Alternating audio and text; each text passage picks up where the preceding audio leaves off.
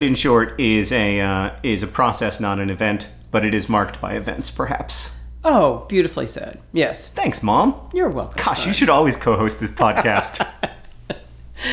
All right, we've got another question. Uh, this one comes from Lauren, who writes Dear John and Hank, I am currently about two hours into a six hour flight from New York City to San Francisco, and I'm sitting in the middle seat. I failed to lay claim to an armrest when we sat down, and now both the people in the aisle and the window seats are using both armrests.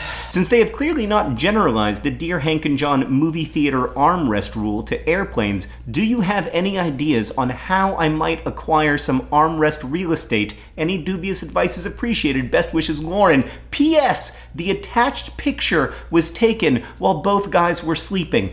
I cannot tell you how anxiety provoking the attached picture is. It's very upsetting to look at. Oh, God. Oh.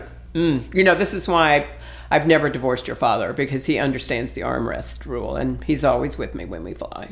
Okay, so one way or another, even if you're in the middle seat, you get an armrest because Exactly. you, are sitting next to dad. Yes. I think that's a really good, but I mean, uh, you know, we probably just made Lauren's life worse. Yeah, we probably did. Because now she's Yeah. like, great, I also don't have an, a, a, a flying yeah, partner. Yeah, and I have been in that situation before, and it's just. Only I remember mine. I was next to a basketball player, so he's very tall. It's a, So it was more than just the armrest. his whole, his whole His body. Whole body. Yeah. But it's a hard thing because he's also having an unpleasant flight because he's probably Right. six eight in a coach Exactly. seat. Yes. Yes. So you, it, you, at the, on the one hand, you want to be empathetic. On the other hand, you are suffering, and it's hard when you're suffering to be empathetic.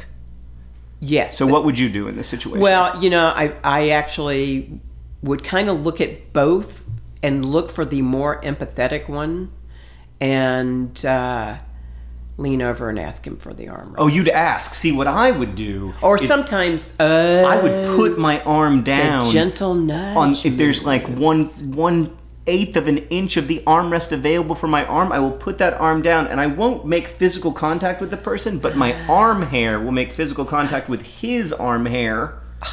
brilliant. And then they get the nudge and they're reminded I am in the middle seat. I am the one who deserves these armrests. That's brilliant. Thank you. Thank you. I don't like to brag, but that is what I do.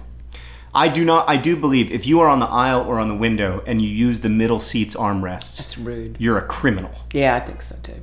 It's just terrible. And and I think the fact that your arm hair would touch their arm hair w- i- is a is a powerful statement of creepiness.